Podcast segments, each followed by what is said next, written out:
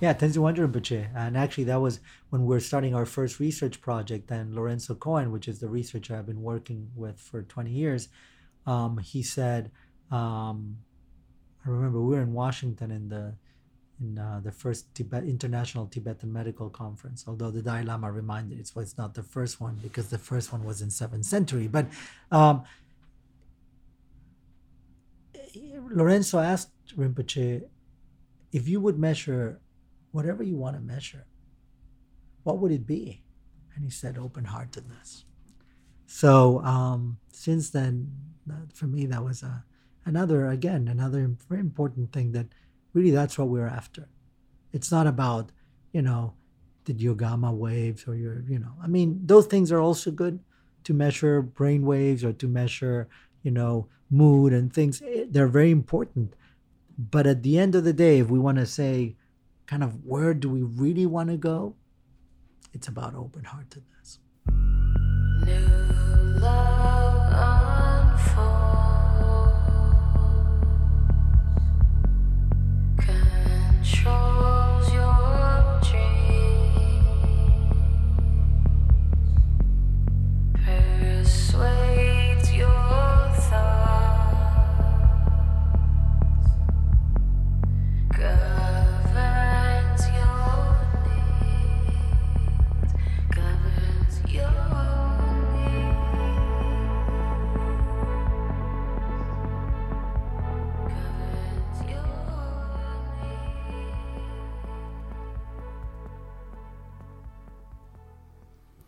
Just imagine for a second if that were the measure, more open heartedness.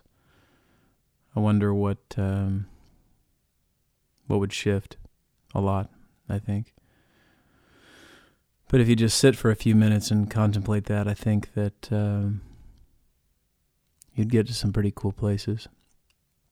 Maybe you'd come up with ways in which you could be more open-hearted and how that would uh, would transform parts of your life. Welcome today. Uh, I have uh, uh, today's participant, Dr. Alejandro Chaoul, has been on my list from, from day one. I'm excited to finally sit down with him and um, have a cup of tea. This was a great ritual. I, I just really enjoyed. He came to my office and um, we had a wonderful conversation. Um, I got to learn more about him and uh, certainly his kind of wisdom and years of experience and practice are um, are each evident through this conversation. I want to start with his bio, and then I'm going to get into a couple of notes. If I can find it, here we go. I'm not going to pronounce these words correctly, so let's just lead off with that. Dr. Alejandro Chaoul is a senior teacher of the Three Doors, an international organization founded by Tenzin Wangyal Rinpoche with the goal of transforming lives through meditation. Alejandro has studied in the Tibetan tradition since 1989 and for over two, 20 years with the Yongdzin Tenzin Namdak and Tenzin Wangyal Rinpoche, completing the seven year training of the Ligmincha Institute in 2000. He also holds a PhD in Tibetan religions from Rice University. Since 1995, he has been teaching meditation classes and Tibetan yoga workshops nationally and internationally under the auspices of Ligmincha Institute and is on the board of the Ligmincha Texas Institute for the Tibetan Meditative and Healing Arts. In 1999, he began teaching these techniques at the Integrative Medicine program of the MD Anderson Cancer Center in Houston, Texas, where he holds a faculty position and for the last 15 years conducts research on the effects of these practices in people with cancer. He's also an associate faculty member at the University of Texas McGovern Center for Humanities and Ethics, where he teaches medical students in the areas of spirituality, complementary and integrative medicine, and end of life care. Alejandro is also the author of Chod Practices in the Bon Tradition, Snow Lion, 2009. And he's a wonderful teacher. I'm, uh, I'm really grateful, Alejandro. Thanks for your time. Um, and anybody at the end, he offers his email, and uh, uh, I, th- I think that's a, a genuine offer. You can reach him at alechaoul.com, A L E C H A O U L.com. And if you'd also go to Jung Houston, J U N G, Houston.org, you can look up the um, Mind Body Institute of the Jung Center that uh, that he and Sean Fitzpatrick have, have been created uh, creating. Uh, yeah, junghouston.org, the Jung Center's Mind Body Spirit Institute. Um, and he's got a really cool video on there. You can see him in action talking about the uh, CPR that they're they're providing, the compassionate professional renewal. Uh, it's a really good program they're offering, and uh, Alejandro's a good a good leader of that program. So I, I in listening to, you know, I go through a, a couple of different modes of, of being when I'm creating these episodes, and one of them that has become a really beautiful ritual is choosing music. And I get to go back in time and have these great memories and listen to entire catalogs of of music the people that I'm uh, that that the people that I'm kind of mining through have, have written and created. So today is a group called Flickerstick, and they're old friends of mine. And this first song you heard was an intro piece from a live recording they did, and I was probably standing on that stage when it was recorded. Um, if not, I was pretty close. I, my in my history, one of the reasons why I ended up recording my album, I heard Flickerstick's first album and it sounded so good. I wanted to know where they did it, and they they did it with a couple of guys named Todd and Toby Pipes at Bass Propulsion Laboratories and um, so many bands that I'm I'm mining through came out of that um, out of that studio. So the the Flickerstick guys, I've I've known them for years, um, and in particular, Brandon and Fletcher Lee, two brothers out of Fort Worth. Um, they've been friends for years, and we spent a lot of time together. And they are. It's kind of different to, I think, to choose this band that's pretty good rock and roll. Uh, I mean, they're they're good rock and roll. I think they just are, can get heavy sometimes. So to choose this band for a conversation about meditation may sound kind of odd. Um, I urge you to listen to the song at the end. It's called Bleeding. It's from the album Tarantula. Uh, I chose it really specifically for uh, for, for one main reason, and that was w- years ago when I was reading Pema Chodron, and um, and she was talking about a practice called Tonglen, T O N G L E N, and m- meditation practice can frustrate me at times because a lot of people I, I come in contact with have this expectation that they need to be more relaxed or somehow not have any anxiety. And in in my experience from the teachings that I've come upon, um, while that is a part of this uh, meditation, and Alejandro gets into this in the, our conversation, while that's a part of the practice, that's really not the whole practice or not the point of the practice. So, you know, we all the time we hear these metaphors and you know visions that we're supposed to um, bring up in our imagination of like transforming, you know, uh, breathing out light, you know, to the world, and and that's wonderful. Although Tonglen is a different practice, this is a practice whereby the individual breathes in darkness, and they breathe in filth, and they breathe in struggle. And the heart is imagined to be the center of transformation. And what happens is the, the kind of individual becomes a vehicle for transformation. Because when they breathe out, that is the light. And so it's not it's not just about the light. And I, I think that any you know philosophy or psychology that, that avoids the dark is doing a disservice and it's setting up an enormous conflict. So I've I've really liked parts of this conversation that Alejandro got into that Alejandro and I got into about you know, how to be more aware of, as we said in the conversation, how to bring your shit to the pillow and not avoid it because we spend a lot of time avoiding feelings like anxiety and fear and not learning from them and not coming to know them in a new way. So meditation, um, you know, kind of the the vision that really makes sense to me is not the one where you sit and just make yourself crazy. um, it's about having some kind of a practice and a container that provides you the capacity to bring this stuff to the pillow and not just kind of blindly and um, rawly expose yourself to to those um, kind of inevitabilities of, of living. We've all got that. So I I started thinking about meditation and this kind of practice, and I, I, I thought artists do the same thing. They they kind of bring the shit to the pillow or the canvas or the guitar. My wife and I were recently having a conversation about kind of the need in in youth in particular to have these kind of creative endeavors to kind of have a container to make sense of all the chaos that we all experience. Uh, in particular, I, I made a joke about, you know, playing a Stratocaster at um, at a young age and, giving somebody a lot of uh, containment for their highs and lows, and transforming those into a creative act.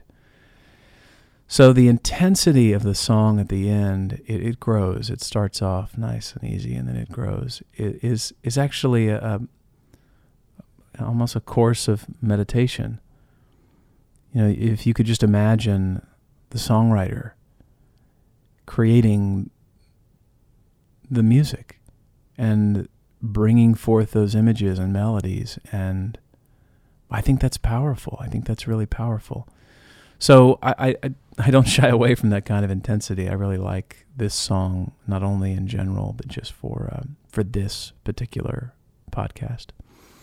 So I'm really happy to present Flickerstick. I spent a lot of time with these guys back in the day, and uh, um, had a lot of fun.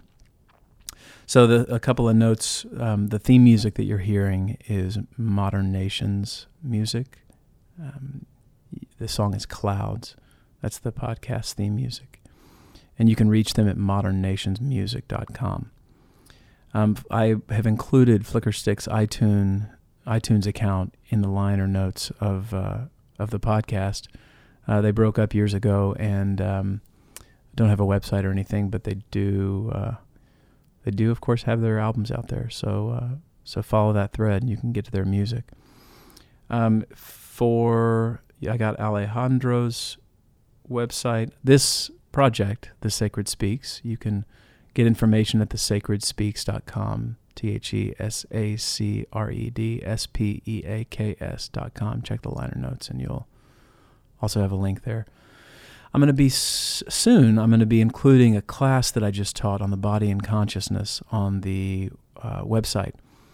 Um, it was live streamed and that kind of generated some energy in me to just go ahead and record it. And so I, I have the class. It's a four-part series. Um, so it's about I think close to six hours of content, and uh, it it really goes into art and creativity and discipline and these kinds of practices to um, help help the individual kind of find more meaning and purpose in life. Um, so I'll be posting those soon. As always, I'll I'll post videos of the music, and um, you'll have all kinds of links and um, information about the participants and the music and the ideas that are that are being thrown around on this project. Um, I think that's it. I, I think. Uh, oh yeah, I guess.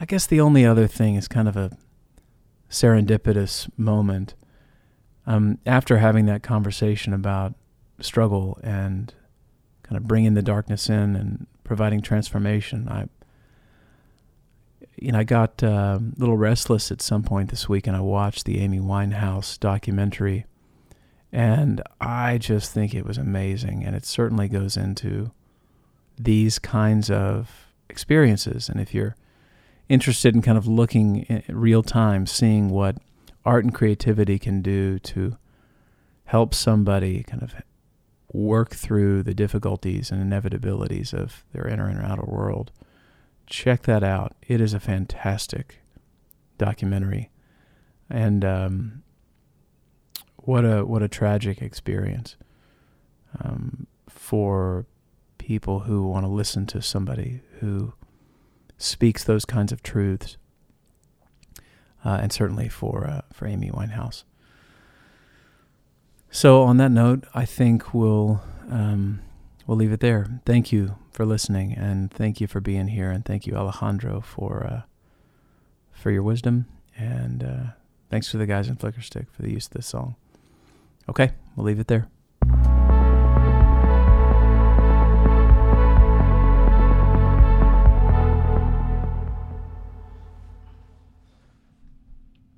So you've got tea. I've got tea. I got chai. I'm happy to uh, to serve you tea today. Thank you. I'm happy you're here too. Um, I we were talking earlier about my morning ritual and how you've been. I guess you you've been in my head, or I've been in your head for the past you know several weeks since we scheduled this up, but especially since I've been reading your book. And it's um, I kept feeling this appreciation for anybody who takes the time to put those thoughts down and to really think about the things that kind of drive you wild and get you excited. And you've been thinking about these thoughts and ideas for a long time. Yeah. And what's interesting for me about this book, um, much more in a way than the previous one, is that half of the book is not necessarily written in, but thought in, felt in my yoga mat and cushion. Um, and so, first of all, a deep appreciation to my teachers, uh, because without them, both I wouldn't have learned what I've learned, um, but also I wouldn't have been able to share it. Hmm. Um, in the Tibetan tradition, they're very specific on when you're allowed to share the practices. So, um, as I was even before writing the book, just thinking about the possibility of it, and then talking to my teacher Tenzin Wangyal Rinpoche about it, and um, and then as I was sitting every day during those two years, basically I was sitting mostly on the practices of the book. So I was sitting, and some of that would kind of get into the book, a lot didn't. Um, so what I wrote was not just kind of thinking about it, but what came up. So so it was a a wonderful experience. Yeah, that is the one of the things about it's not an intellectual experience. You're in the uh, the beginning of the book you were writing about all these retreats and you know years of experience that you've been on the mat so to speak developing and cultivating the capacity to even to, not only to do what you're doing but especially to teach it and i'm glad you hit on that because that's definitely one of the things i want to get into which is anytime i've read especially eastern traditions there's there's just a, a, a an appreciation for the lineage Hmm. And uh, certainly, you, in, in, other spaces, you get that acknowledgement pages and all that. We certainly want to show gratitude for the kind of the shoulders that we're standing upon. But there's always such, usually, at least the people that I've been reading, there's such reverence for not only teacher but but lineage. And I, I really felt that at the beginning and the end of the book. Yeah. Yeah. Um, for me that's so important and and you know having been so lucky to be in the monasteries in India and Nepal and visiting Tibet um, and being with my Tibetan teachers both there and here. Um, every opportunity I have, I I try to to see them. And sometimes in the past, as I was writing my dissertation, when I, you know, it would be, can you answer me this question? And can you do this? and now I just go to hang out, you know. So I was recently teaching in France, and then uh, my older teacher, uh, Tenzin, um, sorry, Lopon Tenzin Namdak, he's 94 now. He this was his last trip to the West. He was in France, so I went to to visit him, and know, I was there only for a day and a half, and you know, got to see him four or five times, and it was basically talking about stuff, talking about the family, talking about the weather, talking. Sometimes he likes politics, uh, and then talking about practice, but Yeah. but not asking him the questions anymore, and just being with him. And I remember talking to Tenzin Wangyal Rinpoche, who's also a student of him and my teacher. Um, so it's kind of that lineage thing that you were saying. And when I told him that I was going there, he said, "Oh, just be there and enjoy." And I just saw him. Actually, I just saw he just was there. I just saw in uh, WeChat uh, that he was there. Where he sent me some photos. So this lineage part, there- there's such a warmth in that connection, and and also with these particular practices, it was through my teachers, for example, Tenzin Wangyal Rinpoche, as he saw my development and engagement in these practices, go to the monastery and learn from His Holiness Lungtok Tenpai Nyima. And so I spent a, a few months there. In fact, um, you know, uh, when originally I asked him I wanted to do that, he said, Well, you need to come for the 100 day retreat. And my son was, I think, let me see, that was 2000. He was three and a half, and my daughter was one and a half years old. So my wife, Erica, said, You're kidding, right? And so, but we kind of finally negotiated that. Um, what about two months? And so I called him back, even though he had told me either 100 days or nothing. I said, you know, so as a, you know, I, I can't make it for 100 days, but what about 60 days? And I hear a pause, and then he says, when are you coming? and and so that time with him was was beautiful. And then last year, um, you know, in the last few years, he he got cancer, and then um, last year he ended up passing away. And at the last moment, I decided to to go back and to his cremation, and and it was very interesting because I hadn't been back in that monastery for around twelve years or so. So being back and seeing that it was, and and the gathering was so profound, like around 500 monks and 500 of non monks like us. And my teacher, Tenzin Rinpoche, was there. And it was actually there when I noticed that the practices that I had been writing for this book, and I was about just wrapping up the book, um, actually, I learned there with him. And so it was there that I decided to, um, would you say, honor the book to him? Uh, what, what do you call that? Uh, Dedicate. dedicate thank Yeah. you dedicate the book to him and and and so um it was it was just such a moment of wow i'm here again he just passed away i actually we were able to see the body and uh, being back in the monastery where i learned and you know spent two months all the time and and all the things that I've learned with him and he wouldn't let me bring my computer he wouldn't let me record him. It was you know text and pencil Yeah. and you know I, um but and then just walking around the monastery and do, I mean it was just such a special time that all that kind of came together there. And it was like yeah. And hopefully this book will be something that um, I can capture some of that. Um, and as we say in the Tibetan tradition many times, um, all the wisdom comes from them and all the errors are mine. Yeah. Oh, that's beautiful. Yeah. when you were talking about that, seeing his body and being in this really auspicious place, and you know, here you are creating this book, and um, the the Tibetan practice of the funeral or death. Would you say a little bit about that? What was that like? So it was a huge ceremony, particularly because he was the head of the whole Bon tradition. So there's five big traditions in Tibet. So this is one. Um, and so, it, and this is the most ancient one. So it's the Bon, the Nyingma, the Kagyu, the Sakya, the Geluk. And so, um, so when His Holiness the Dalai Lama meets, he meets with the five heads of all these traditions. So he was one.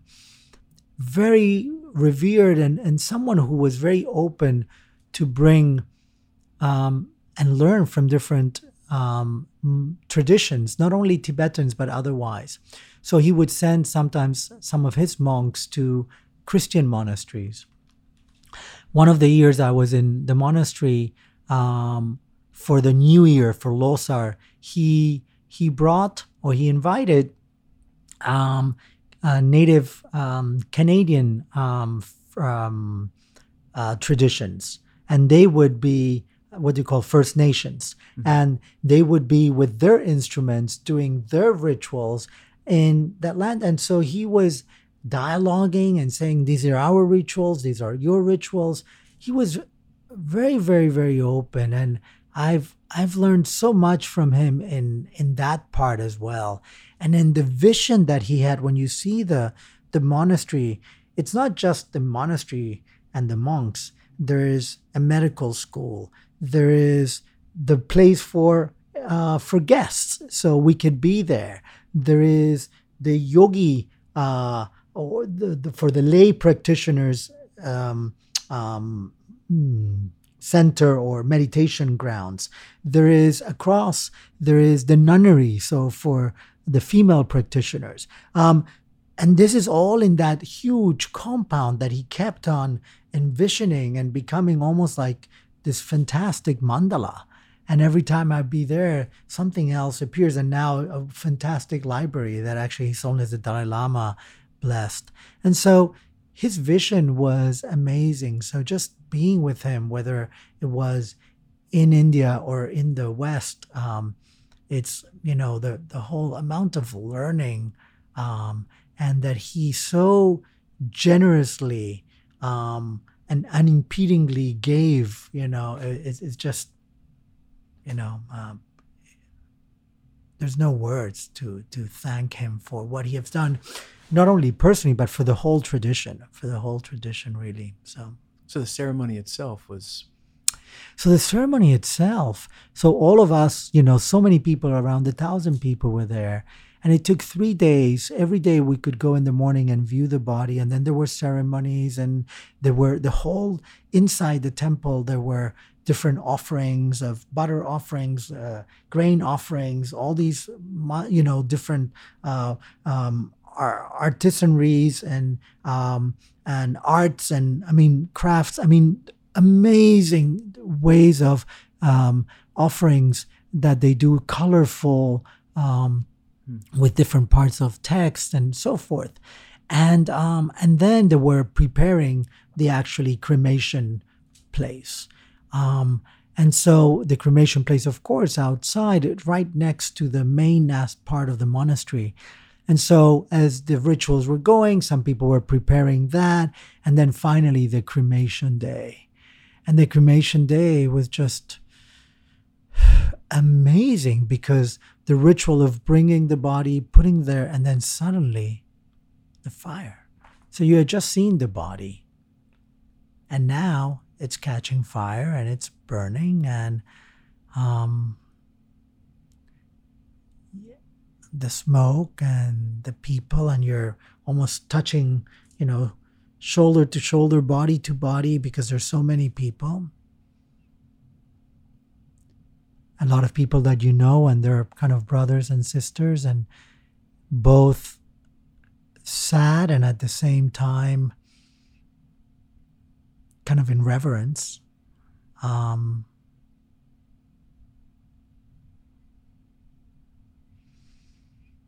yeah, very, incredible moment um, and uh, incredible days of being in the monastery and sharing both with monks and lay people, Tibetans and Westerners. Um, re-meeting with a lot of people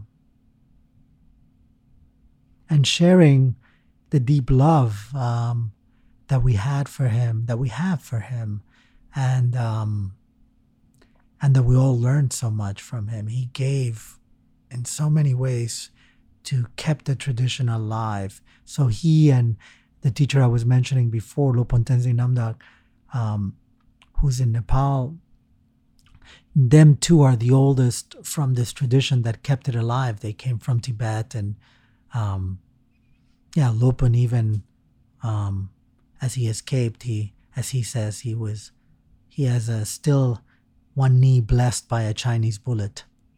Um, so a really powerful thing to have these amazing people with the courage and the wisdom to traverse that very dangerous journey, keeping what they valued the most, which are the teachings, and then creating centers to share them, and um, and then somehow um, that it got spilled on us, that we were able to get some of of of those teachings, you know, and and and then able to get deep in them. And uh, so it, it's just like kind of a fairy tale, you know. How did it spill on you? So um, let me see where I start because. Uh, as early as you want.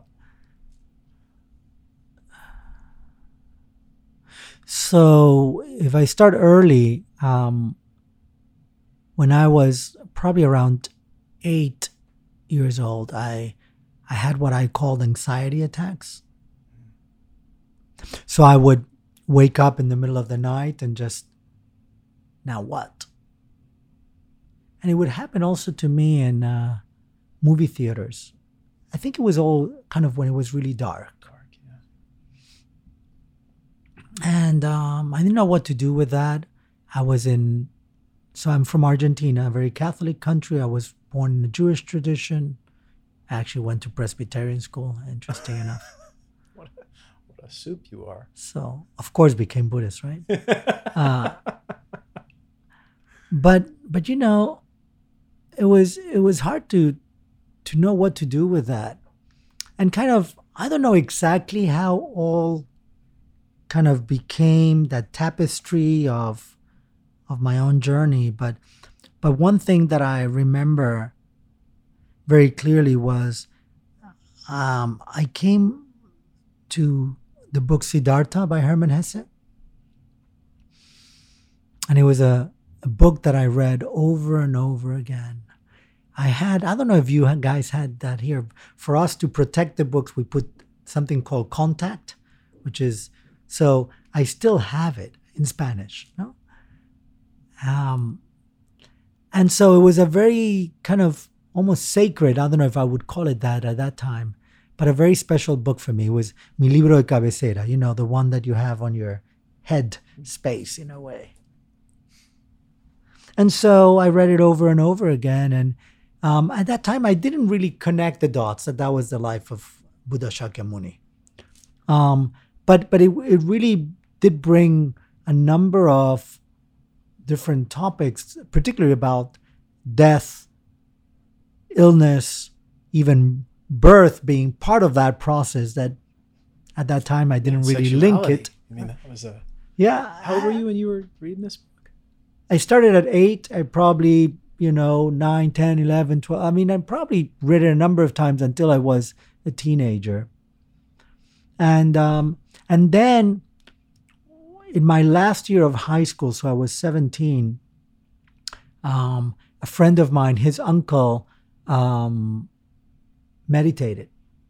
And he said, Hey, do you want to come with me to my uncle's? And I said, Sure. So that was my first uh, approach. He was, uh, he, he was a teacher in the transcendental meditation tradition, but he um, also followed Rudolf Steiner Mm. and uh, the anthroposophic tradition. So it was a very interesting combination. And then um, after that, I went to college. I did some yoga and then became went back to Argentina, did some Tai Chi, and then and then actually I met the Hare Krishnas and did some vegetarian cooking and some Zen teaching. You know, so I I explored. I love to explore. College was a wonderful time Where'd to you go? explore. Boston University. Uh, well, I started in Argentina and then I transferred to Boston. And uh, one of the things I loved the most, I love BU, but but one of the things I loved the most was that there was all these other courses around that you could take um, that weren't they they call it something like free school or something, and that's where I took all these other things. And just Boston as a city, I was just leaving my son there now and my daughter close by, and all that area is so uh, wonderful. And I was remembering all the things, you know, that exploring time, and um, and so after that, I did. I decided I met a lot of people from different countries, but a lot of people, particularly from India. I got and I got really interested in the Indian philosophy, and I did actually take classes in Indian philosophy and Indian religions. So I was, but I was much more interested at that time in Hinduism. So when I finished, I I did go to India, and I spent. I thought I was going to go for a couple of months. I spent almost a year. And as I was there and I met wonderful Indian teachers, particularly Swami Chinmayanandaji, um, then um, after also meeting um, other teachers, I met the Dalai Lama. And that really shifted my whole uh, connection to spirituality because when I connected to him and to the Tibetans in general, um, there was something very powerful. Um, both traditions had the lineage. Both the Indian and the Tibetan had very strong the lineage. The Tibetans emphasized, at least in the way you know, and many times it's not that that tradition does that, uh, but that you see one part of it. Like you know, I grew up in the Jewish tradition. I wouldn't say it wasn't there. I just didn't see it there. Same with the Christian or others. So what I saw in the Tibetan tradition that was really touching to me was this aspect of wisdom and compassion and in everyday life. So they were so open in receiving me in the monasteries and giving me food and giving me a place to sleep. And then they were always laughing. They had they were, you know, um, uh, the Dalai Lama too was, you know, even though this serious, you know, the most important person in that lineage, you know, kind of the Pope, scare quotes. Um, and he laughed all the time. He, I remember actually, I took a photo of him the first time I saw him. I was like from here to the wall, and uh, at that time, of course, no uh, uh, digital cameras. Uh, so I was taking with my slides, and I actually probably shot a whole roll on him, and uh, he was smiling, and and nothing came out because I was shaking. Um, I was so nervous. Um, but there was something very powerful in the connection. The next time I met him, there was a whole thing that happened. Particularly, I was kind of crying without knowing really why. I really connected to the tradition and wanted to learn more. And then when I came back to Argentina, uh, right before I left to Argentina, actually, I met uh, Yeshe Dorje Rinpoche, a great teacher who was also actually the weatherman for the Dalai Lama, who would stop rain when it needed and create rain. That part I didn't learn well. Uh, but um, I learned from him, particularly all what they call the ngondro or the preliminary practices. Um, and um, that's what I practiced when I came back home to Argentina. And then I met Namkhai Norbu Rinpoche, which was another wonderful teacher who, after uh, some time with him, he also directed me to Lopon Tenzin Namdak, whom I met in 91 back in New York when we were organizing the visit of the Dalai Lama in 92, first visit to South America. And then through Lopon, I met Tenzin Wangyal Rinpoche. And when I saw them together for the first time, it was like, bang, this is where I want to deepen. Um, and so since then, that was 93, 94. I've been with them. Um, So, well, I'm trying to think of. I have a lot of questions. Um, the first, I'm just going to lay the two out. and We can kind of go, but I want to start with two. The first is I'm really curious what it's like. See if I can get this right. To be a young guy in a Catholic community, a Catholic country, pretty much, in a Jewish community at a Presbyterian school, moving to Boston. What's that like to arrive in Boston? Well, you know, partly there were interesting circumstances around that. Um, so partly I went there because my career at that time was advertising, and it was not really a career much in Argentina. I did a little bit. I did a, I did a year of architecture, then I did advertising, but also the political situation in Argentina uh, was very tough. We had the militaries there.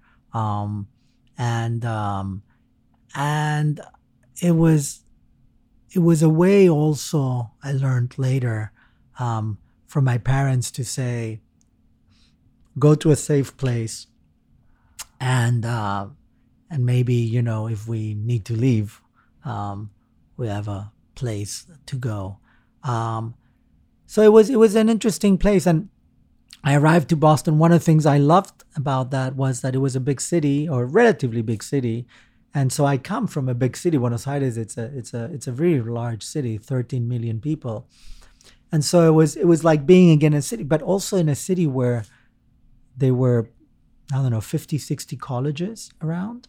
So seeing a lot of students and professors that you have the T, which is public transportation. For those who are in Houston, we don't know that much, but uh, you know, right. great public transportation. And so you meet with people from all these different other schools in Boston. Um, and it was very rich. It was a, it was a time, you know, I, I felt like a sponge, you know, I mean, trying Yeah. to learn from all these things. And so it was, it was wonderful to be there. And, and the, the first few months were hard because was learning back in English, which, um, it wasn't easy, but you know, I got used to it, and uh, but it was uh, and, and meeting all these people, meeting um, a lot of international students. In fact, that's the time where I I met uh, Erica, who's now my wife. Uh, but uh, at that time, we were just uh, friends. And when I was reading your book, I found myself empathizing with both of you when you were wanting to go to the 100 day retreat. I found myself empathizing with her, saying, you know, what the hell are you talking about doing, man?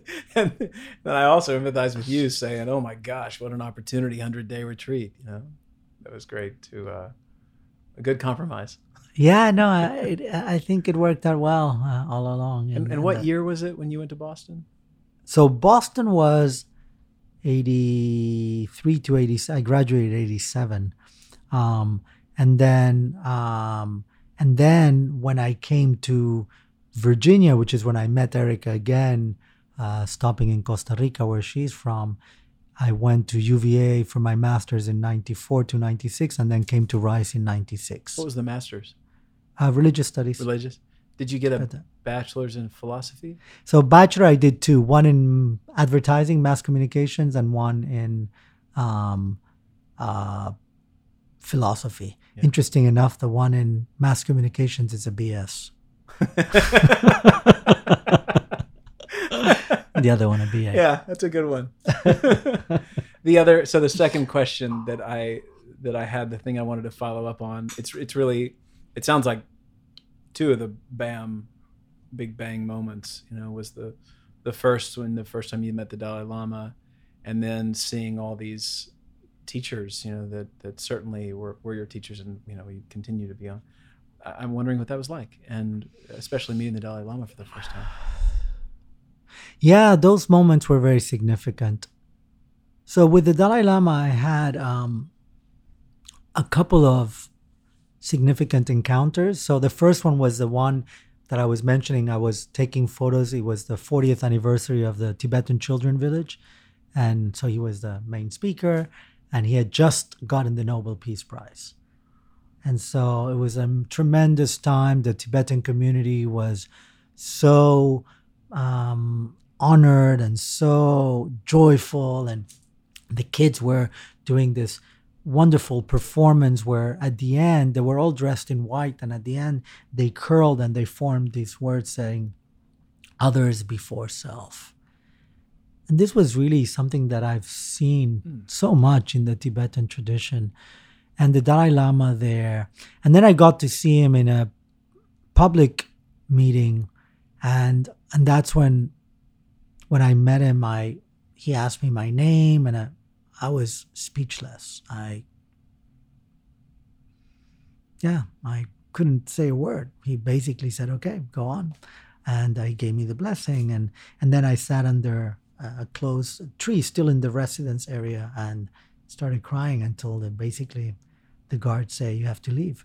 Um, but it was, I went into the forest there and just stayed. I mean, it was just a, a very strong moment. Um, and then um, a few months later, I had a similar moment with my first personal teacher, with Yeshe Dorje Rinpoche, where he um, took me as a student and um, and just gave me this precious teaching, and I was just so touched that finally um, I got something that seemed to be a path, you know, because when I went to India, one of the first things was that, my whole thing that I've gathered in philosophy crumbled because it seemed uh, not to make so much sense. And in that confusion, there was also a sense of liberation, of almost like taking my heavy backpack off. But there was no guidance. The teacher I was with would say, Now be. And I was like, How? And um, he was a great teacher, U.G. Krishnamurti, not J.D. Krishnamurti, but and but basically it was just stay and be, and I couldn't. I, I didn't know how. So when I met the Tibetan tradition, and and, and, and there was this path, even though it was a long path, it was you have to do hundred thousand of this, hundred thousand of that, hundred thousand, you know. So the Tibetans usually take six or nine months to do full time.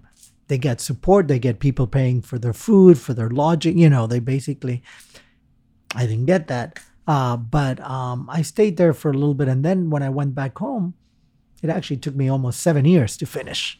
Uh, and in fact, during that time is when I met Tenzin Wangyal Rinpoche, and he was very supportive of me doing this practice. But he said, "So when are you finishing?" Sounds like a PhD. Yeah, Sounds like exactly. what my wife said about my PhD. It was my AB. I was a ABD, you know. For those who don't know, all but dissertation. Um, and so, um, and I remember there's one practice that it's called the mandala offering, and that you bring all these this beautiful mandala with grains and medicine, and you offer, and then you destroy, and then you offer, and this, you know. And so, of course, I'm quite messy, um, and so there were grains everywhere. So every time Rinpoche would come to my house, he'd say, "Oh, mandala offering again." So when are you finishing? And and I said, oh, I promised my teacher Yeshe Dorje Rinpoche, who by then had passed away, I said that I'll finish it before I die. And he said, no, no, no, you have to hurry up. There's a lot to do for you.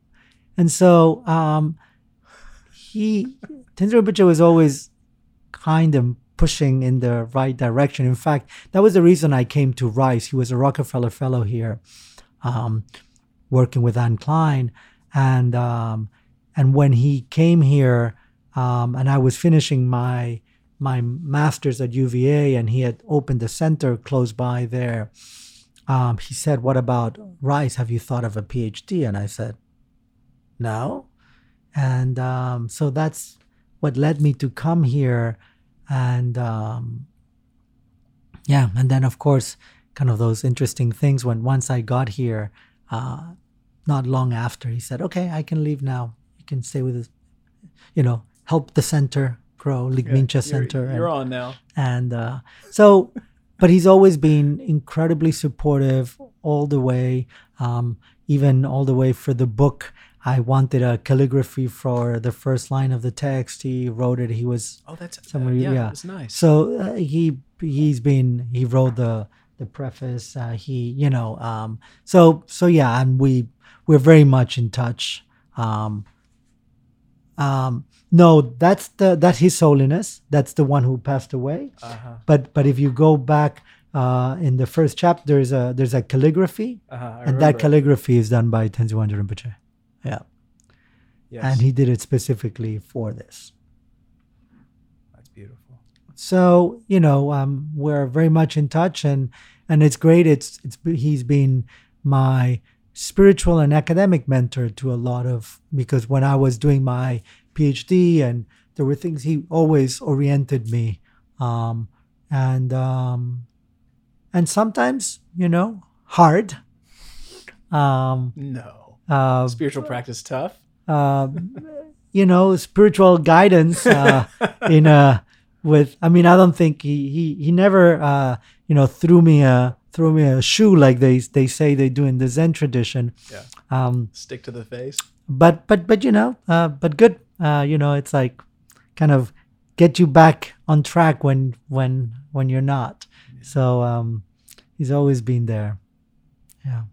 When he started, so he started uh, in Virginia. He started what he called a seven-year program, and in that program, he lay out kind of this is I'm going to train people in all these things. They're going to be tests. They're going to be, and and that was really it was three weeks every summer, and so I I signed in, and uh, and it was wonderful, and it was wonderful to do, and it was in that first summer retreat that he invited because one of the things the beauty of what he does is he invites his teachers. Mm. and then he invites some peers and people that came after him. And so you know it's a whole community.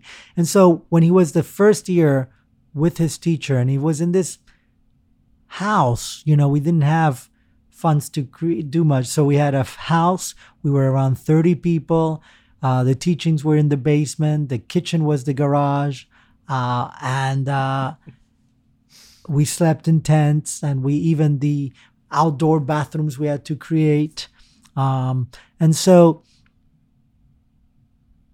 seeing seeing them teaching side by side it was like the whole what we call the refuge tree the whole lineage tree was alive and what was beautiful was that of course they talked a lot about the teachings and the sameness and the same but they also discussed which i love coming from the philosophical background right Mhm. so it was it was almost like a, a renewed and a different face of being in the academy with uh, Socrates and Plato and Aristotle, which uh, was what I loved about philosophy, about that lineage part. And so um, since then, it was like very clear this is it. So that was like, you know, a moment, uh, I don't know, a Zen moment, you can say, or, a, you know, a, a moment um, of clarity, of, of trying, uh, because I was in my mind trying to decide what about this teacher, and it was very clear this is my path.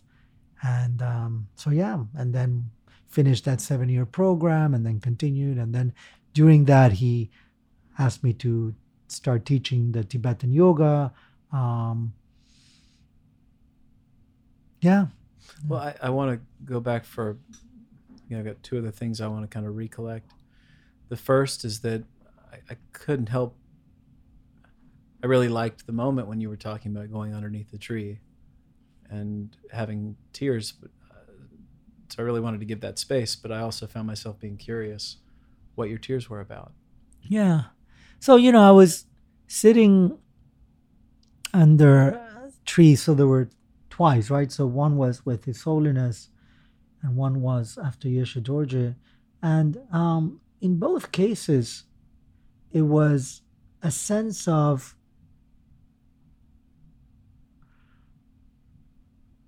first kind of overwhelm feeling so blessed and so i mean grat- you know grateful for whatever that happened because i wasn't sure what had happened um, it was clear that was powerful. And so, kind of the the tears were just like, like I can't take it. Let me, you know, it overflows. And so, um, and just being with it and and having the the time. I mean, I had the time of the world. I mean, in the one after the Dalai Lama until they the guards took me out. But uh, but then I stayed in the you know in in another tree and in the forest. I mean, and just you know the one of the things in in that trip is that I really had no schedule. Mm. So what was next was whatever came. So I could stay there. And the same after that happened with uh, Yeshe Dorje Rinpoche, I would just stay and just like, for a long time, in both cases, there wasn't much thinking. It was just like being in that incredible space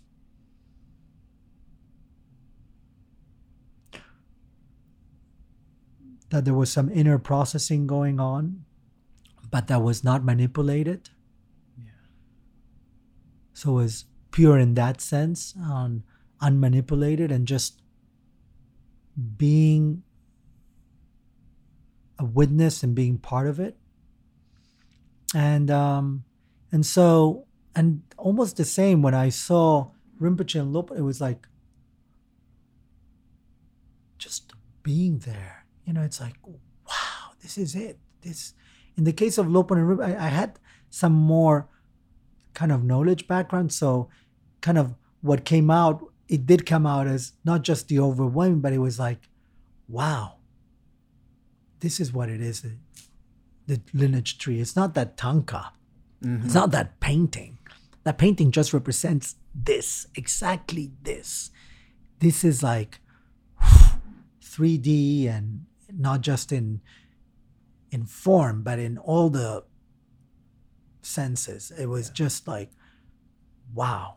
It was like, this is it. This is where you belong. That's big. Where you belong.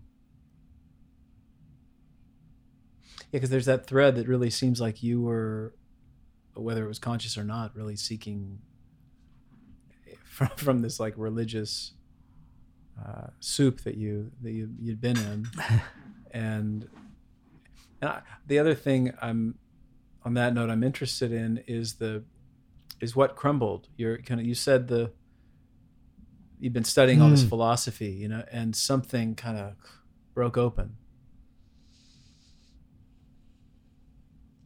So I think uh, a couple of things. Um, so one was that what I was searching for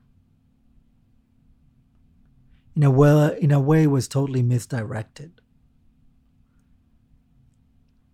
Even in the sense of looking for a teacher, looking for more wisdom, looking for the sense of belonging. It was almost like looking it outside Yeah.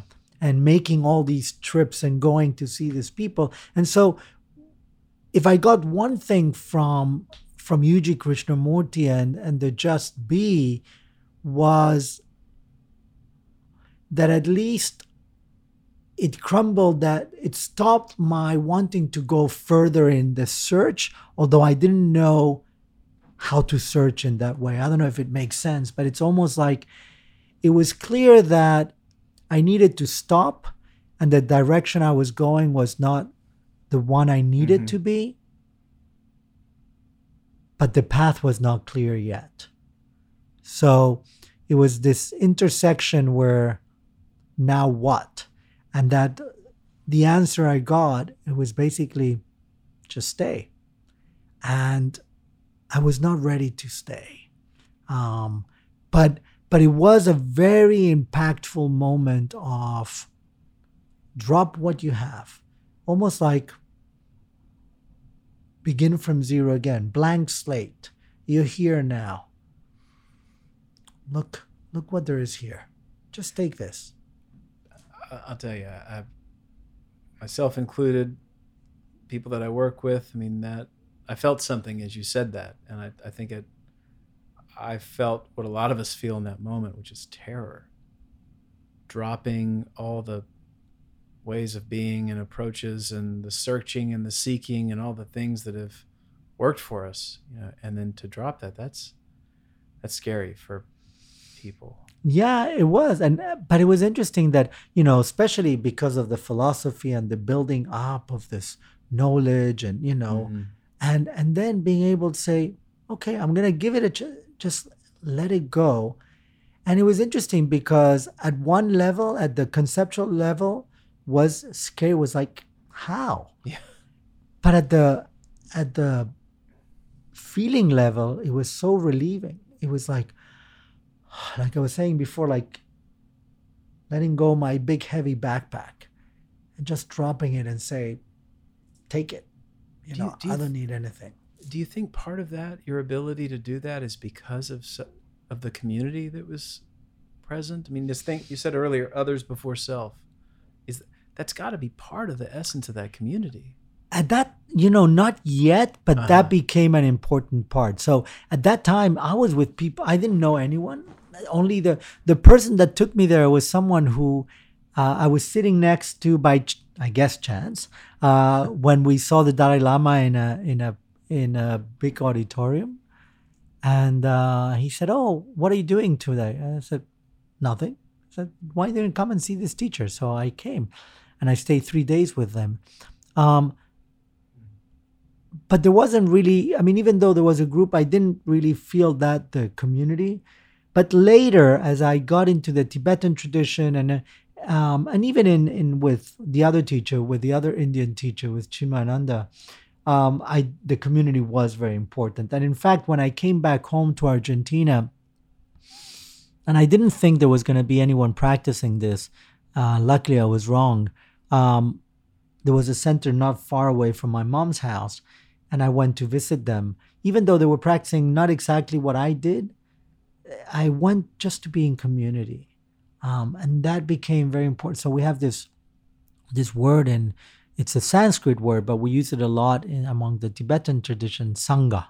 So it's this community and and and that becomes a a very important part of the practice. In fact, we call it one of the three jewels, right? Um, Buddha, Dharma, and Sangha. So the the teacher, both external and internal, the teachings themselves, the Dharma, and the Sangha, the community. Um, so I guess uh, what would be in integrative medicine we would call the social support.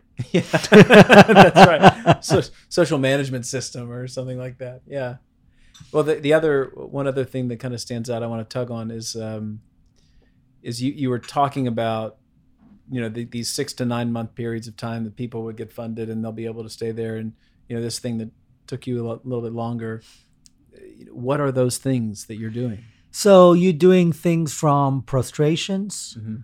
um, mandala offering, mantras.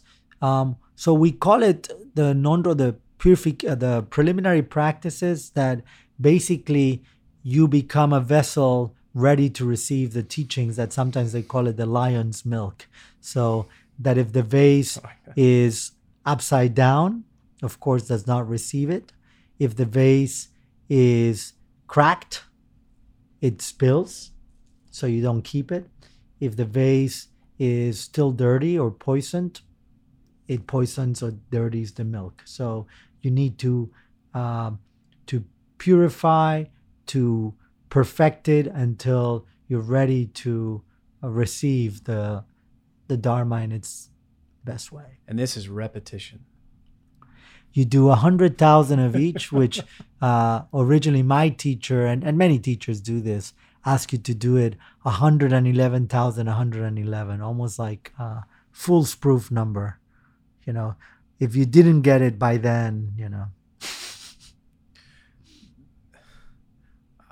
I get that so much. Not just being in the mundane, just the mundane repetition day in and day out of intentionality.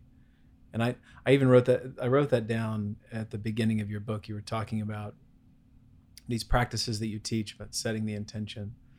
And with this in mind, I like this metaphor of the, the vase or the, the container. Um, you talked about the three obstacles Mm-hmm. And I, I, that's what I thought when you were talking about the poison, if it's poisoned, and three obstacles being the anger, attachment, and confusion. Would you say a bit about that?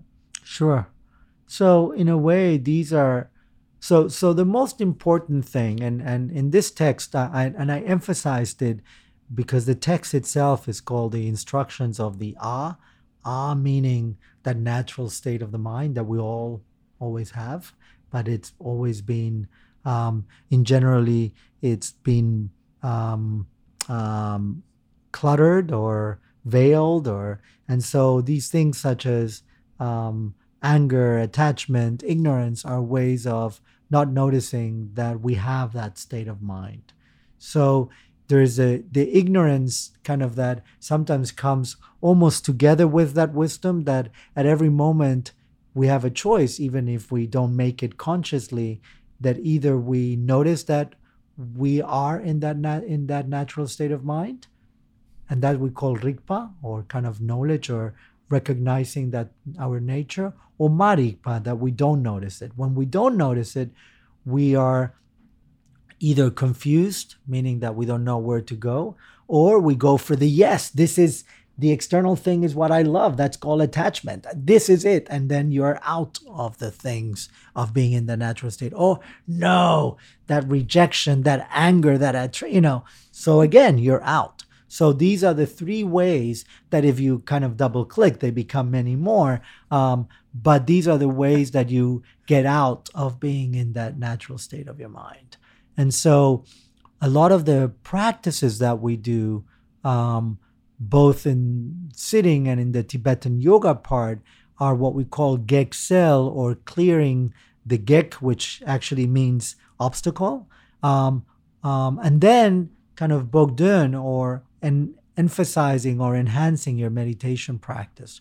And so that's what you do in in your practices as you kind of shift from being in your monkey mind that usually has the address of our brain and come more to the heart mind um, or chitta or sem that actually that's why um, I put in the book, and this is a practice that I started from the beginning at MD Anderson called connecting with your heart, kind of being back more grounded, being connected. So I've been meditating about 12 years, um, on and off, but I started years ago. And I, I, it's enough time to where I've had a solid practice for extended periods of time and then moved away from it. And I know enough about it to know that kind of the modern day image of meditating, you know, somebody blissed out with a big smile on their face on a mountaintop, it, it really creates a conflict in, for hmm. people hmm. who are trying to meditate. Because my experience of meditation is like the opposite. It's where all the shit comes up. And I felt horribly uncomfortable in meditation before with images and anxieties and all kinds of things that stir up. My teacher at one point was saying that it's like a you stick a stick into a stagnant pond and swirl it around and all the gunk comes up from the bottom. And I, I don't know when I when I think about meditation, I'm probably just taking this opportunity to pick your brain about it you're, you're being yeah. my teacher right now. I'm wondering kind of those. So those two things. One is people's impression that meditation is supposed to be easy and you know you clear your mind or something. And the second is that kind of we don't really talk about how you're going to be met with some stuff in the process. So I think there's different parts of meditation. Um, so there's one part that clearly is about calming down and kind of relaxing from whatever stress and there's a depending on on how deep you go of course there's a possibility that you end at actually on observing yourself and realizing oh yeah look at all this stuff And a lot of times, what people do in meditation is they bypass that and they go straight into the bliss part. And it could be helpful in some ways, but if you're really deepening in your practice, you know, you you need to bring that gunk back. You know, um, as I say, you know, in a way, I mean, even for a long time, I, at some point, I would feel like my meditation is a sacred space, and so I wouldn't bring my daily shit to the mm-hmm. cushion. Mm-hmm. And I noticed that, um, I mean, again, thanks to my teachers, that it was like, no, you need to, right? But the question is how you bring it. Because one of the advantages of meditation is that you don't bring shit with shit, or that you don't bring pain with pain. You don't bring, as Tenzin Wangyal Rinpoche would say, you don't bring it from your uh, rotten karmic cushion, but other, but rather you come into a space where there's openness or spaciousness, there's luminosity or awareness, and there's warmth, loving kindness, compassion. So if you're able to bring that shit, that pain into that space, then you can transform it from another place. If you're going to do what we usually do in non meditative spaces, which is just fight each other or fight ourselves with our own stuff, it's the same if you do it outside or if you're doing in a sacred space. So, partly is so I think the important part of the preparation is to be in that space so that you can get ready to bring your stuff and then not analyze it, but just let it be there and things transform. And practice can be very helpful in that. Well, uh, maybe you can't even. This is probably the student. What the student often says, right, is well, what what is, what are some of the noticeable signposts along the path, and hmm. what? And I don't know if that can be answered today, but is there anything you can say about that? Yeah, I mean, I think uh, at least some. Um, so, you know, at the beginning, most meditation practices, but at least the ones I'm familiar with, focus and calmness are two attributes that go together. We call them shine.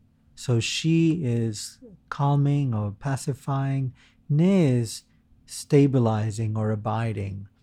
And so, in that calm abiding, you get to it by focusing, bringing your mind to just one point, whether that's an external point, like maybe me looking at this mic, or mm-hmm.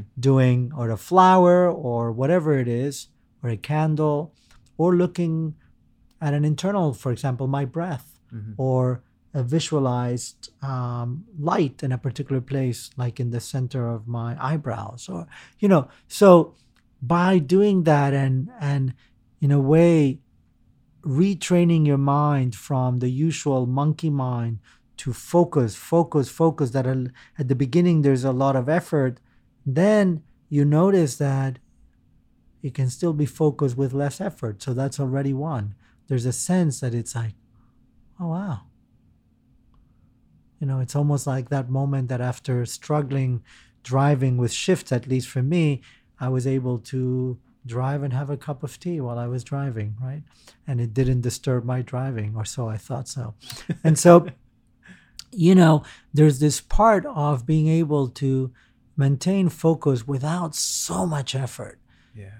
And then there's a sense of relax and, and enjoyment. But of course, that could go all the way into so much relax that, you know, kind of you hear the other mantra of, you know, uh, but, uh, but I've heard but, that mantra before. right, right. So so partly is uh, finding a balance, and so you you do have, po- and and then in in specific practices, the text would say, you know, this is what you you know you would feel maybe sensations of warmth or of bliss or of focus or of clarity mm-hmm. or you would experience these kind of dreams or you would notice in everyday life you know and that's the one i think for what we do in more lay communities so um, is how we notice it in everyday life. So, how do we notice that the practice that I do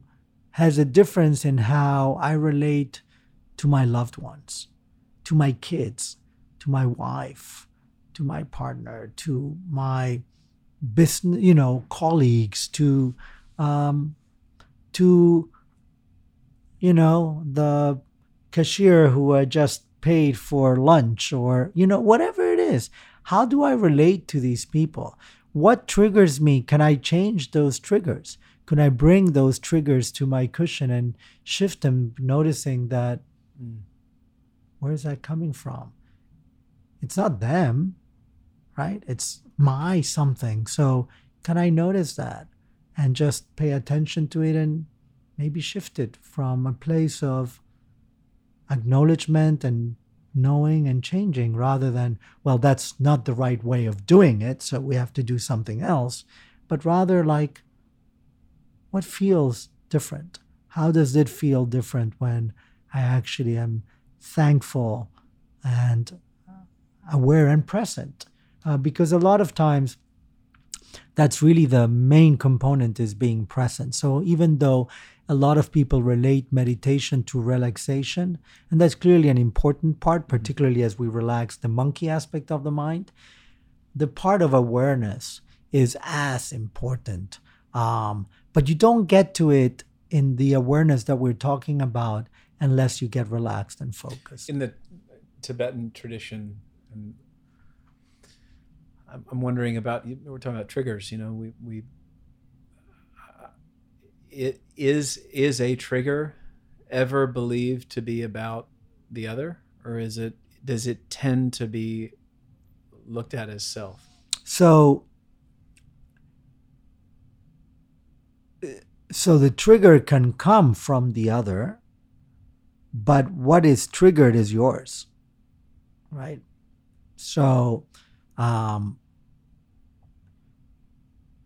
so even if you say you made me angry. It's my angry, my anger. It's not yours, mm-hmm. right? You were right. You were skillful in pressing the right button to bring it up, and my, as a practitioner, I could. The best would be to take that opportunity to do it as a part of the practice, but my usual way would be just to fall into it, and the more I fall, hopefully I start noticing, oh, shoo, I'm falling again for this. Can I change this? Um, and so then that becomes part of what not just the formal practice of the what we do in the cushion or mat, but the informal practice of what how we bring that into the rest of the day. So you'd say not just about the trigger, it's about the pattern.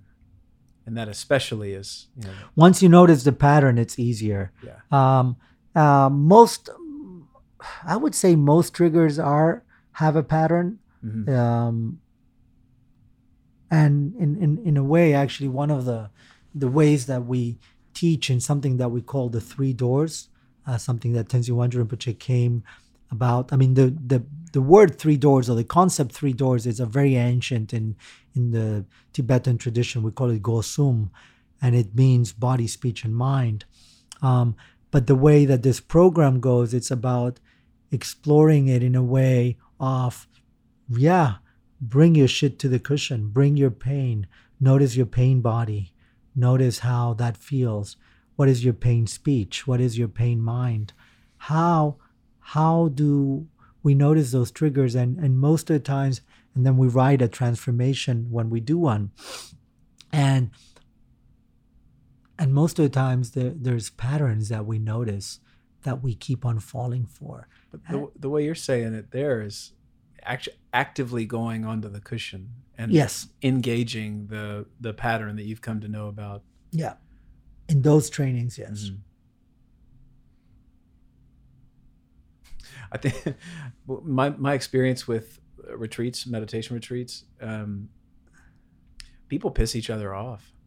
You know i had this guy a, a, a meditation teacher i was listening to years ago and he said, you know, if you're ever on a retreat and somebody really pisses you off, what you want to do is sit next to them before you meditate. And before you meditate for two hours, what you want to do is just start humming a really catchy song and and let them sit with that through their meditation. I thought, man, that's harsh. But yeah, I think I think that we we kind of idealize places like the monastery or like the retreat as if it's going to be this kind of blissful thing. And my ex- not a meditation retreat. I lead retreats, and people are getting triggered left and right.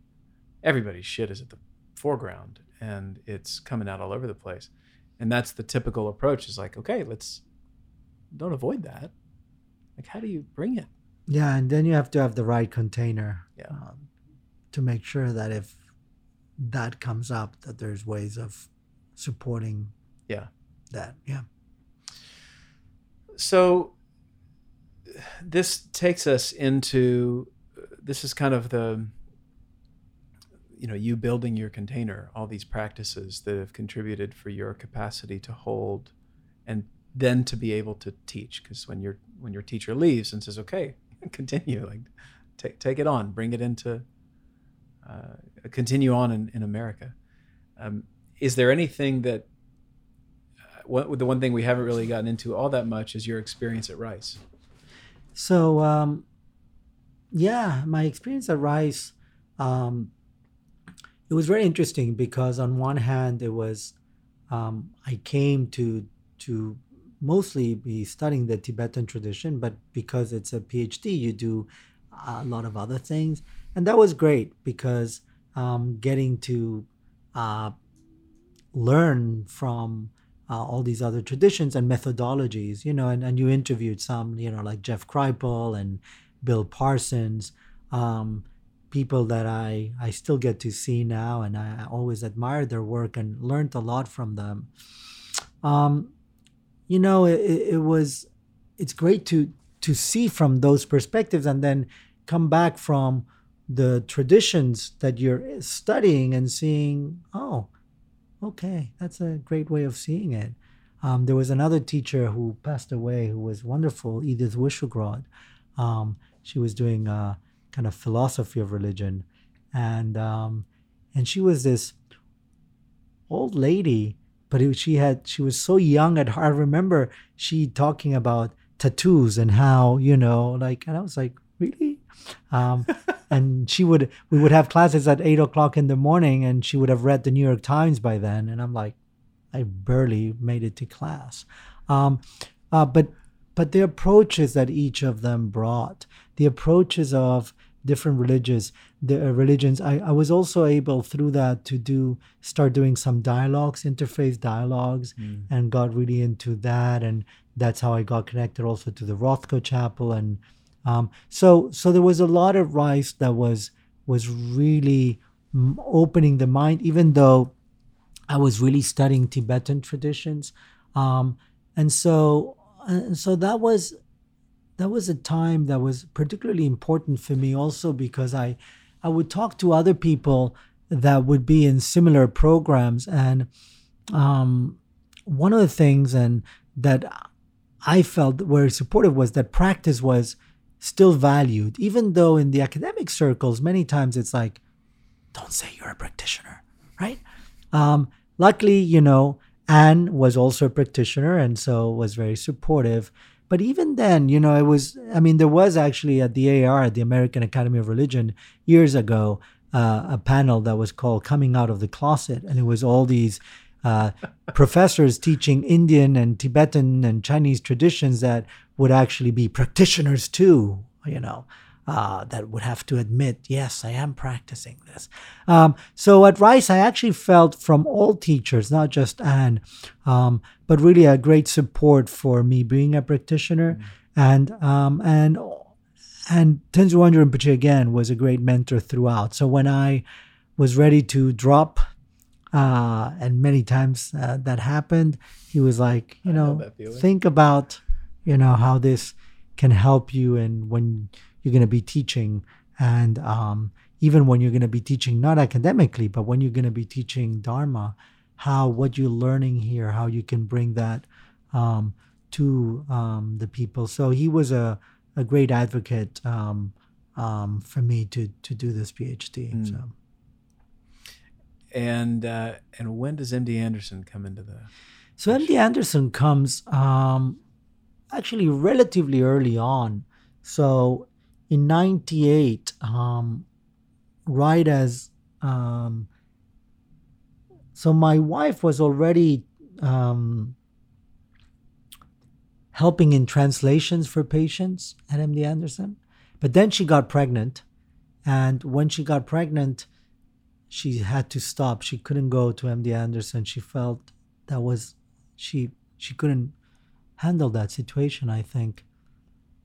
Um but at that same time, I had a, a friend uh, uh, uh, who came also to the practices, Alma, who was also a professor there. And I was interested. Well, I was thinking, you know, would meditation be something to do there? And then my dad was diagnosed with prostate cancer. Uh, that was back in Argentina, but you know, all these things together. And then one of my teachers, Namkhai Norbu Rinpoche, was diagnosed with lymphoma. So there were a lot of things about that. And I said, well, there's MD Anderson here. I went back to Alma and I said, don't you think there's a possibility of bringing meditation? And they, she said, they just opened something called Place of Wellness. Let me put you in touch with Laura, who was the director, Laura Fletcher. And um, I had an interview and, um, and actually one of the interviewees, Debbie, I remember very clear. She said, what are you getting out of this? I'm like, wow, that's a great question because yeah, I'm doing it as a volunteer, so I'm not being paid. What are you getting out of this? And I said, yeah, a lot of learning experiences and learning about impermanence, which is a lot of what we do. And actually, I remember going back to His Holiness and saying, I feel like a walk, a talking head. You know, I'm talking about impermanence to people who were just diagnosed with cancer and so forth. And he said it's actually great practice. Um, so for me, uh, going to MD Anderson, started teaching meditation. Um, and again, the first thing I did is when that opportunity arose, I went back to my teachers and said, I have this possibility. Would this be something that you would support me on doing, or you prefer me not to do that? And they were very supportive. Um, um, Tenzin Wangyal Rinpoche was supportive. Namkhai Norbu Rinpoche was supportive. Lopon Tenzin Namdak Rinpoche was supportive. And uh, Tenzin Wangyal Rinpoche was the one who always kept on and became an advisor to all the research I've done with Tibetan practices. Um, and so, and even Lopon, every time we meet, he's like, "So how are things going with that?" Uh, he was like, "It's great that you're doing that." I remember. I remember once time he said, "Are you doing the hundred day retreat with them?" I said, "No, we different situation." it's not gonna it's not gonna work. So I, I, am I'm, I'm feeling sensitive to anybody listening who may not understand what MD Anderson is or what you do at MD Anderson. Sure, sure. So MD Anderson is a cancer center here in Houston, quite large actually. We're twenty some thousand employees, um, and um, and what I do is within the Integrative Medicine Center um, that now exists. At that time was just called Place of Wellness. Was one part of what today is the Integrative Medicine Center. Um, we bring practices that have some evidence as a way to complement the um, the conventional medicine. So, for example, people who come to MD Anderson for and they get uh, chemotherapy can come and take uh, classes uh, on meditation, on yoga, on Tai Chi and Qigong, but also to meet with an integrative medicine um, uh, physician and get their advice and then be directed to maybe oncology massage or to acupuncture mm-hmm. or to health psychology or to nutrition or to meditation. Um, and so these are all modalities um, that we do. And so we have both kind of the free offerings through classes that are open to anyone touched by cancer. So if not just patients. So for me, um, my dad had cancer and uh, he's in Argentina. I can still, if I wouldn't work at MD Anderson, I can go to all those classes for free. I mean, I can still probably do. Um, but, um, and then there's individual sessions that you can have with all these uh, practitioners, including what I do uh, in a meditation uh, clinic. But you were doing research out of there on your dissertation, right? Right. So even before the dissertation, I started doing research that then became part of the dissertation, uh, but more of an appendix because my research, my dissertation was really more embedded in the in the kind of religious studies discipline. So in a way, actually, Edith Wyschogrod was the one who said, "What you're doing is fantastic, but it won't get you a teaching job in religious studies. And yeah. she was totally right. Yeah. But she said, You're touching many lives, so go ahead, I'll support you. And so uh, others also started supporting it. At the beginning, it wasn't that much supported. And then, um, yeah, and then I got my job was in medical school and in um, in UT Medical School and at MD Anderson doing research on these mind body practices for different cancer populations. What do you teach at the medical school? At the medical school, I teach under the McGovern Center for Humanities and Ethics, that used to be called McGovern Center for Health, Humanities, and the Human Spirit. So I teach a lot on the issues of human spirit, uh, which I, when I started teaching, Rabbi Karff was there, so I learned a lot from from Rabbi Karff. Um, so thank you, Sam. Um, and um, and uh, with Tom Cole and others. So I teach the parts that I have to do. Actually, I have a meditation uh, every Monday for medical students, staff, and faculty that started thanks to one of uh, early on students who's now Dr. Frando. So, um, Marie, if you're out there. And, um, and so we've been almost a decade teaching that, but I also teach integrative medicine. I teach something on end of life that I called um, uh, death, dying, and the importance of spirituality in medicine. Um, and so I teach uh, a few different things for that. Well, that that's a ten-hour conversation we could have right there. I'm curious. So, what's your experience in teaching that? Um, it's been a great class to teach, and I actually started co-teaching something similar with Sam, with Rabbi Karff, um, and and and now I teach it in a different way. But I, I there's parts that are very important. One is that I I start with the importance of meaning. Um, so I do uh, Viktor Frankl's Man's Search for Meaning, and then I go into integrative medicine, and and then I go into the different uh, ways of connecting to spirituality, whether it's religious or non-religious. Would you define integrative medicine? Yeah. So, integrative medicine is a discipline that um, uses um, different aspects of medicine, whether it's conventional or complementary, but it is based on evidence, or at least evidence informed. So, we don't just use, for example, we have a patient that is going through chemotherapy and uh, which is evidence based, but we also say, well, what about bringing some other things, maybe some to um, complement some of the um, effects that even you get f- not only from the cancer but also from the chemotherapy, maybe fatigue, nausea. So we look. Um, so you have peripheral neuropathy, which is lack of feeling or tingling in your mm-hmm. uh, extremities, particularly in your fingers and toes. Well, you know we have fair amount of evidence that acupuncture can be useful for that. So why don't you do acupuncture for that? Uh, or you have, um, you know, you have radiation to your um, head and neck, and maybe your salivary glands are burnt, and so you get what they call, you know, dry mouth or xerostomia. Well, acupuncture actually can help with that. Or maybe massage can help, oncology massage can help in easing some of the pains in certain areas of the body. Um, or meditation can actually help with anxiety or with actually improving some cognitive capacity and so forth. So we apply it in areas that have that we have some evidence indicating that those modalities can be helpful. Do you talk about the Tibetan Book of the Dead? Not in that context, no. Partly because we don't, you know, we we haven't done any kind of evidence around that, but but there but if someone that would come to my one-on-one session and is interested in we could talk about things of that i'm going to ask you a really i don't know this this I don't know. I'll just ask it. So, what's your what's your thought here? Do do we are we better with religion? Right? What do things tend to go better? Do we need it? Hmm. Um, I I think uh, religion in general is a very positive thing. Um, but as any great thing, it can be misused as well.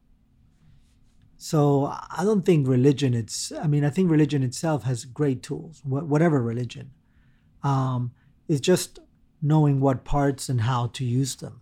So I find that the spirituality component of many religions is very very helpful and and there's there's tons of research showing actually how uh, it could be a great um, whether it's social support because Mhm. of the different sanghas or com- religious communities whether it's a sense of inner support of inner strength uh, what i call sometimes our spiritual immune system um, um, or um, just in terms of your own practice as a way of supporting whichever tools your religion gives you. So I do think it's very uh, powerful and very positive.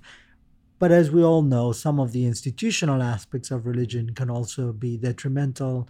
Um, prefer not to go into that now, but no, yeah. I, I I think what's I keep going back to the hundred thousand, you know, having that kind of practice, container daily, every day, Yeah. every day.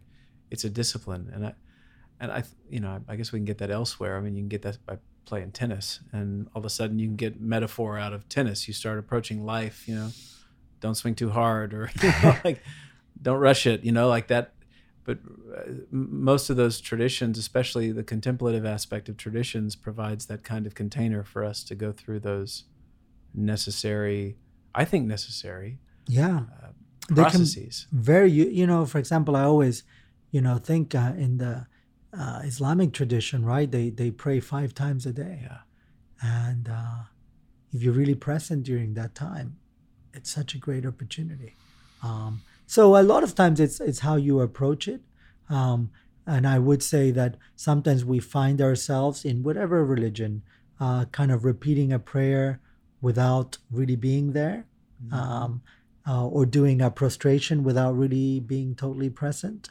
Um, and part of what I like to usually teach or point out and remember myself is to be present during that time.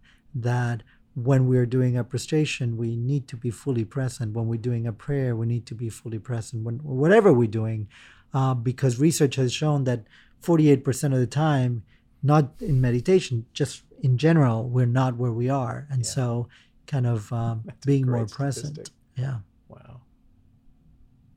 Um, okay, so another big, large question. What is enlightenment? What do we mean by that? So, so if we go back to I was saying, you know, we we have this natural state of our mind that in in the instructions of the eye, it's like the ah state of mind in a way. If we're able to be there all the time, that's enlightenment, right? If you're able to not get distracted, even as they say in something, even for an iota of a moment, you know. So so basically what we're doing is cultivating that being familiar with that state of mind so we can expand it more and more.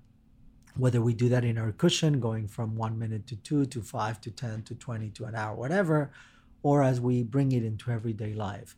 So people who are enlightened are able to live their lives not being distracted from that state of mind even when they're sleeping even when you know they engage with other people that don't think like them.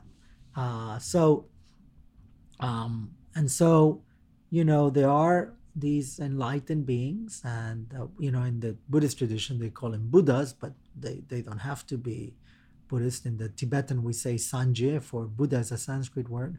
So Sanje means Sang is like clearing, Jie is expanding. So the more you can be in that cleared state of mind, expand, expand, expand 24 hours a day, 365, 365 days a year, then I mean that's uh, that's enlightened.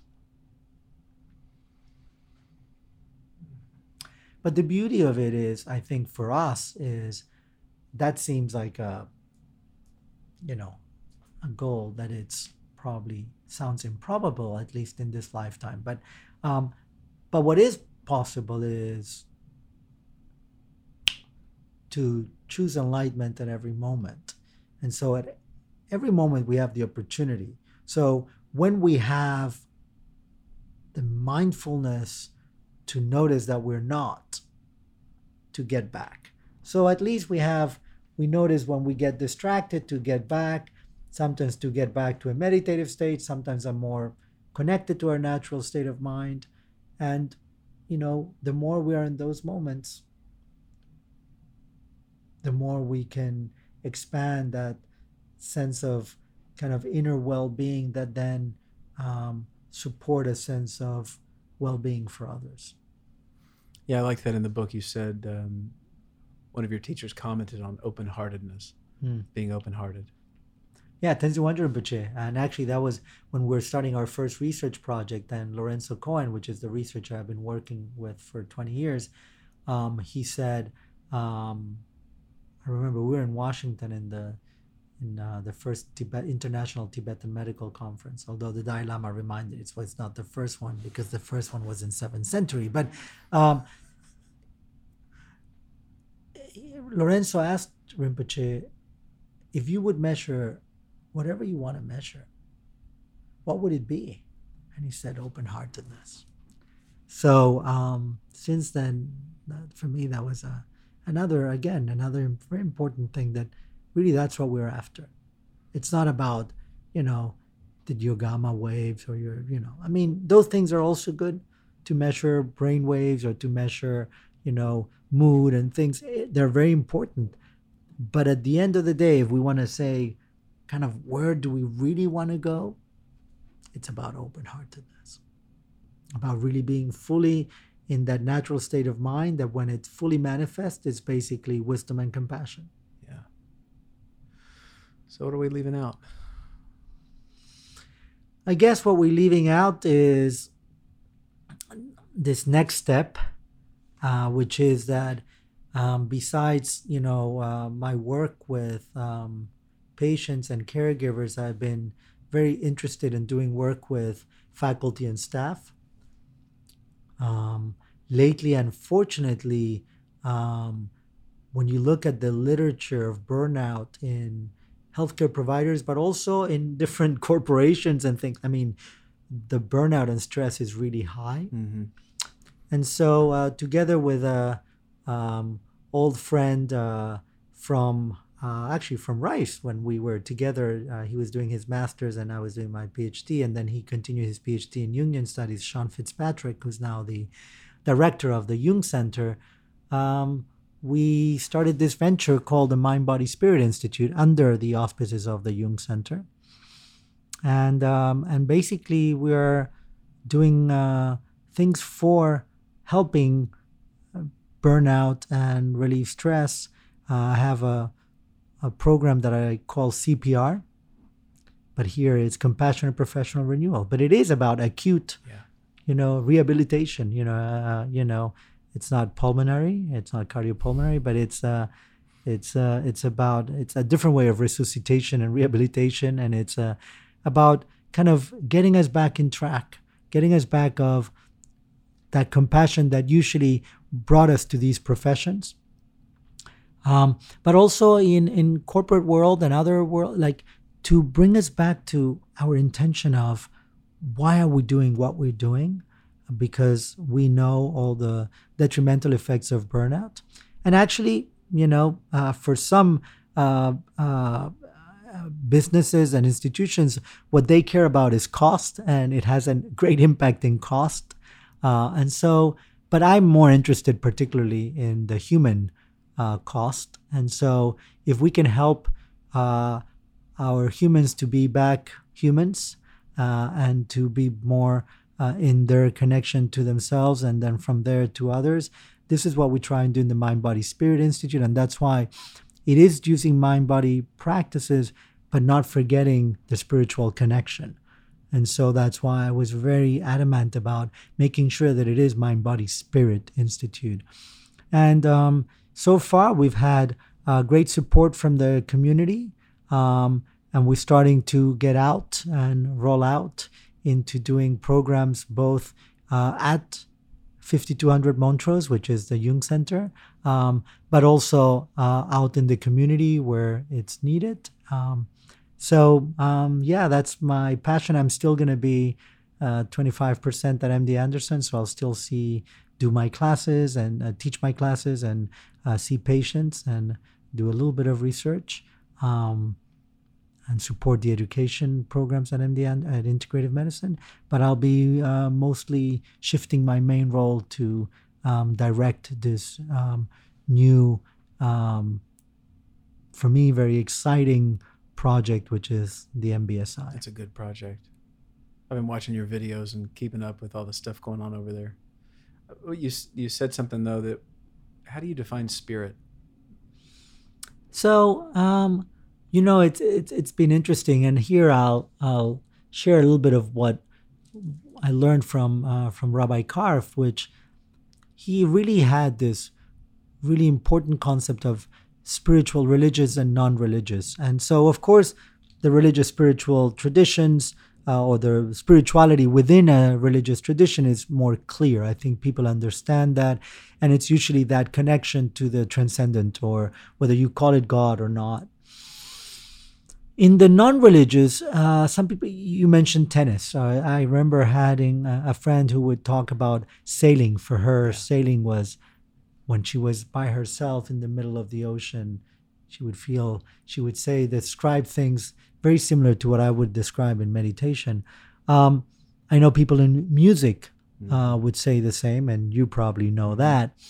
So it could be art, artist, you know, it could be different things. But at the same time, that doesn't mean that every time you do music or you paint or you that is spiritual, not necessarily. It's how in that approach you can be, you connect. There's a sense of connectedness that comes through these practices, whether and sometimes it's not a particular practice, nature.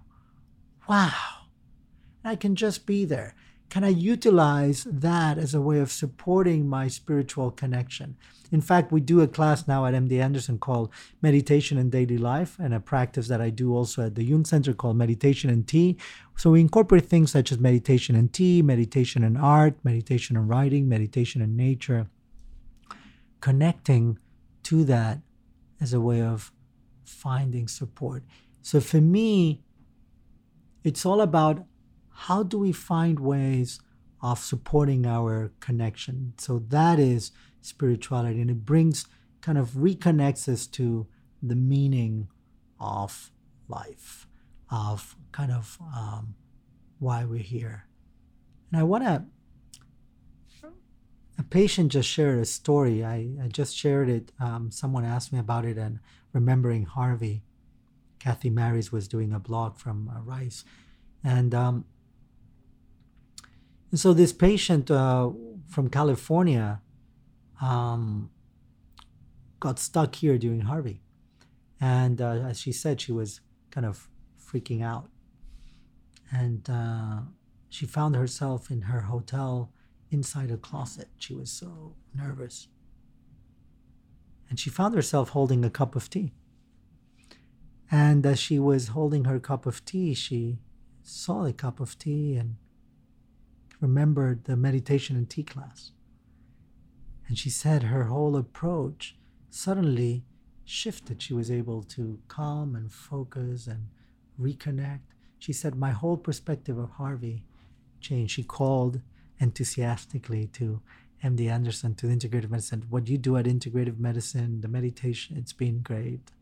And so, in a way, for me, those are the moments of saying, This is what I do, what I do and um, and I'm hoping that um, in the same way I've I've found over the years, um, faculty and staff saying, you know, that they were able to do surgery better or they were able to focus more on less migraines or reduce their tachycardia because it was all due to stress um, because their grant wasn't being published or whatever you know um, that that we're able to to bring these practices to those. But also as sean reminds me not just within the healthcare professions but all other professions um, that also need it. And so um, we are opening our borders to anyone that can benefit from this Keep it up, man.